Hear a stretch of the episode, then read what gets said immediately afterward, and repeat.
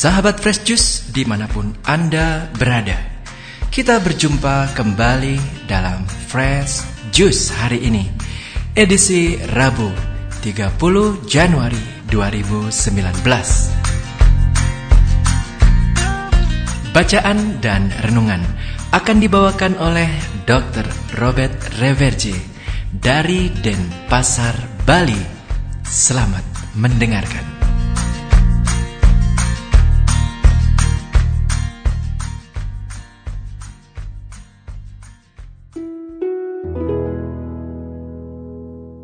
Dalam nama Bapa dan Putra dan Roh Kudus. Amin. Begitu cepatnya terkesan waktu ini berjalan. Saat ini sudah penghujung Januari. Besok lusa sudah Februari. Apa saja yang sudah kita tangkap dan pahami dari seluruh ajaran Yesus dalam kurun waktu hidup kita masing-masing? Ya, hidup kita yang berjalan dalam dimensi waktu yang kita kesankan tadi berjalan dengan begitu pesatnya. Saudara-saudariku sesama kekasih Tuhan Yesus, mungkin Injil yang diminta oleh gereja untuk kita baca dan renungkan hari ini dapat sedikit membuka mata hati kita.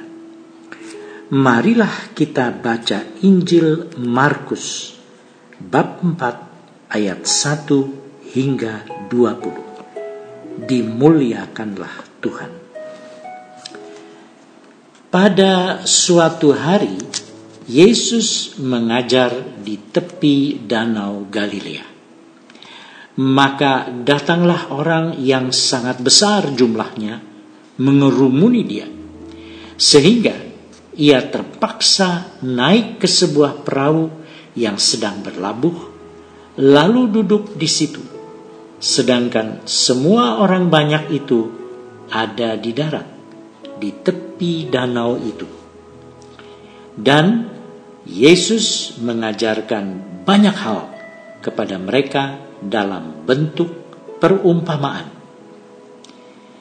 Dalam ajarannya itu, Yesus berkata kepada mereka, "Dengarlah, adalah seorang penabur keluar untuk menabur. Pada waktu ia menabur, sebagian benih itu jatuh di pinggir jalan." Lalu datanglah burung dan memakannya sampai habis. Sebagian jatuh di tanah yang berbatu-batu, yang tidak banyak tanahnya. Lalu benih itu pun segera tumbuh, karena tanahnya tipis.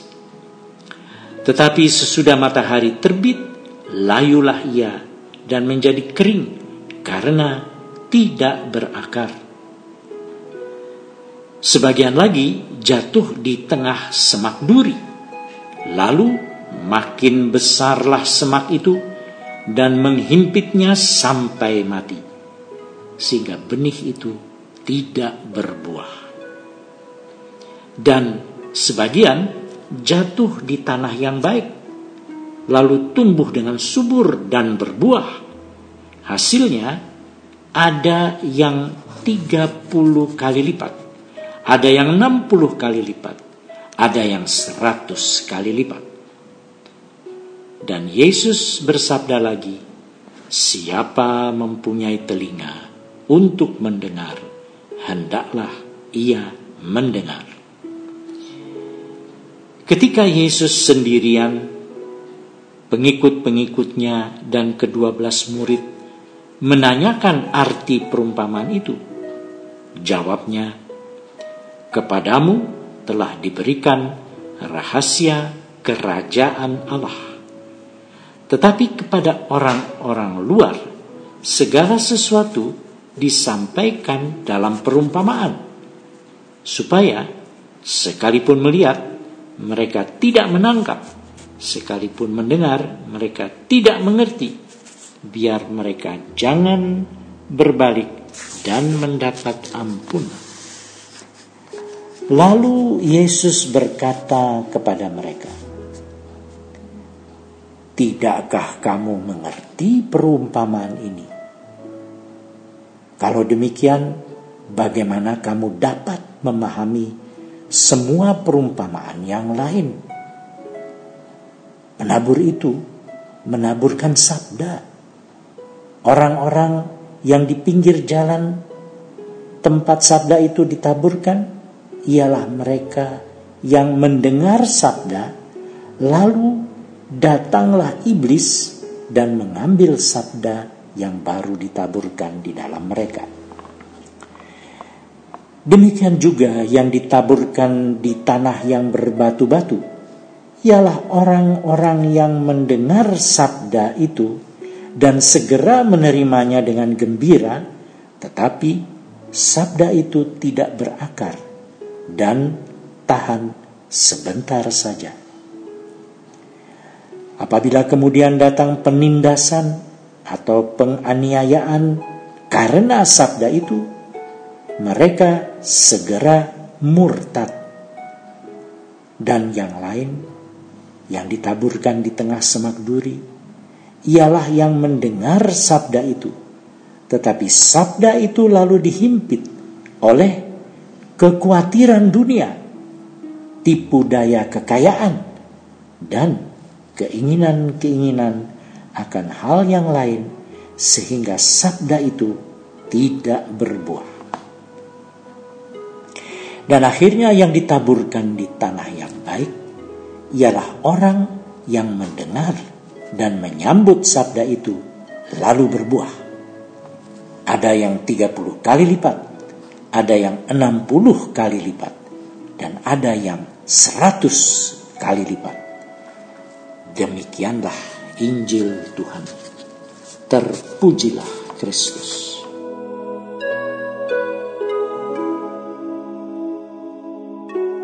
Saudaraku, Anda dan saya sudah pernah mendengar dan membaca Injil ini berulang-ulang kali setiap kali Roh Kudus membimbing kita untuk memahaminya dari sudut pandang yang berlainan dengan yang dulu.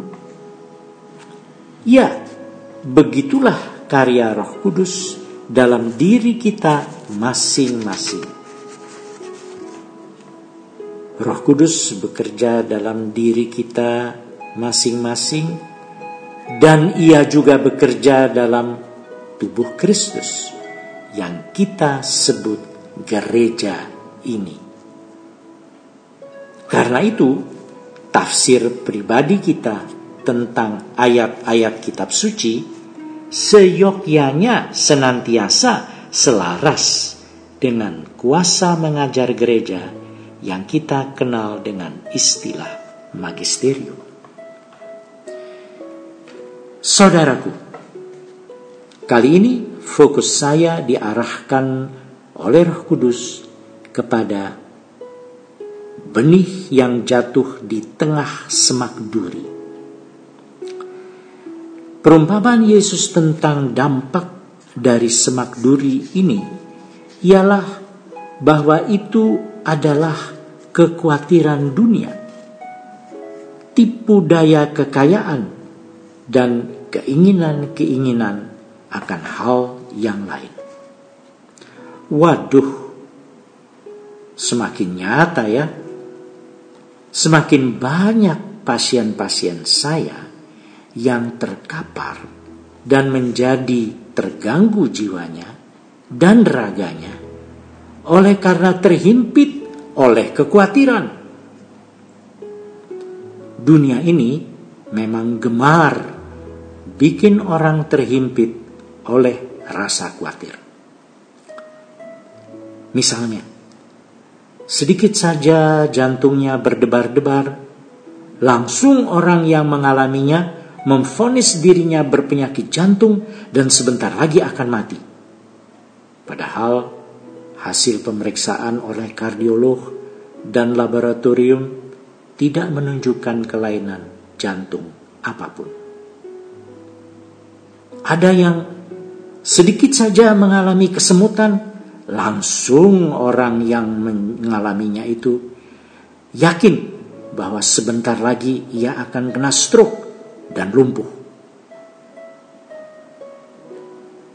Walaupun sesudah diperiksa oleh dokter ahli syaraf, tidak ada kelainan neurologis sedikit pun. Ada yang sedikit saja mengalami rasa seperti kurang nafas, lalu sudah orang itu merasa pasti bahwa ia akan sesak sampai napasnya berhenti. Diperiksa oleh dokter penyakit dalam, dokter ahli paru-paru, tidak ada apa-apa paru-parunya beres saja.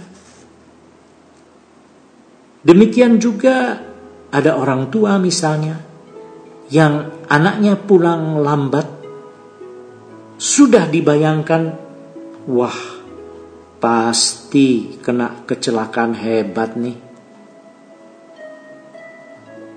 Ada juga yang bila mengalami ditipu dan uang ludes Hal itu diyakini sebagai akhir dari segalanya, akhir dari kesejahteraannya seumur hidup. Ada yang melihat orang lain terkapar di ICU dengan nafas satu-satu, itu pun dengan bantuan alat. Bukan orang itu peduli kepada yang sakit, tetapi malah membayangkan dirinya akan sebentar lagi mengalami hal yang sama itu. Wah, pokoknya dihimpit terus oleh rasa khawatir. Saudara-saudari yang terkasih, apa yang dimaksud dengan tipu daya kekayaan dalam Injil ini? Tipu daya kekayaan tidak lain adalah fata morgana bahwa uang dapat membeli segalanya. Banyak orang hidup dalam keyakinan palsu bahwa dirinya itu aman karena naluri manusia memang adalah agar senantiasa aman. Aman dari apa? aman dari segala celaka, penyakit, termasuk celaka kematian. Sebab itu orang cenderung membentengi diri agar tidak mati. Bagi orang-orang tipe ini, kematian adalah kekalahan yang paling besar. Mengapa? Ya, karena mereka hanya mau fokus kepada apa yang disodorkan oleh dunia penipu ini, yakni kehidupan yang penuh berlimpah dengan nikmat-nikmat duniawi. Saudaraku, Yesus Kristus sebenarnya mau mengajari kita bahwa ada something else selain dunia yang menawarkan berbagai tipu daya ini. Itulah yang ia maksudkan dengan sabdanya dalam ayat ke-11 ini. Kepadamu telah diberikan rahasia kerajaan Allah. Memang, rahasia kerajaan Allah ini hanya diperoleh murid yang sungguh tekun mengikuti seluruh ajaran Kristus. Bukan hanya sepenggal ayat di sini dan sepenggal ayat di situ. Tapi di manakah kita bisa mendapatkan penjelasan lengkap tentang rahasia kerajaan Allah itu? Baiklah kita camkan nasihat Rasul Paulus kepada Timotius ini. Hai Timotius, peliharalah apa yang telah dipercayakan kepadamu. Hindarilah omongan yang kosong dan yang tidak suci dan pertentangan-pertentangan yang berasal dari apa yang disebut pengetahuan. Bisa kita baca di 1 Timoteus 6 ayat ke-20. Dan juga peliharalah harta yang indah yang telah dipercayakannya kepada kita oleh Roh Kudus yang diam di dalam kita. Anda bisa baca di dalam 2 Timoteus 1 ayat 14. Jadi di manakah harta yang indah ini tersimpan? Ia tersimpan dan tersusun rapi dalam khazanah iman atau depositum fidei. Dalam gereja kita ini yang sudah berumur 2000 tahun lebih. Bila Anda mau dan tekun menggalinya, Anda pasti akan menemukannya. Sehingga kekhawatiran dunia dan tipu daya kekayaan serta hasrat-hasrat kenikmatan duniawi tidak akan menghimpit benih ajaran Kristus ini dalam hati Anda. Amin. Dalam nama Bapa dan Putra dan Roh Kudus. Amin. Sahabat Fresh Juice, kita baru saja mendengarkan Fresh Juice Rabu 30 Januari 2019. Segenap tim Fresh Juice mengucapkan terima kasih kepada Dr. Robert Reverje untuk renungannya pada hari ini. Sampai berjumpa kembali dalam Fresh Juice edisi selanjutnya. Tetap bersuka cita dan salam Fresh Juice.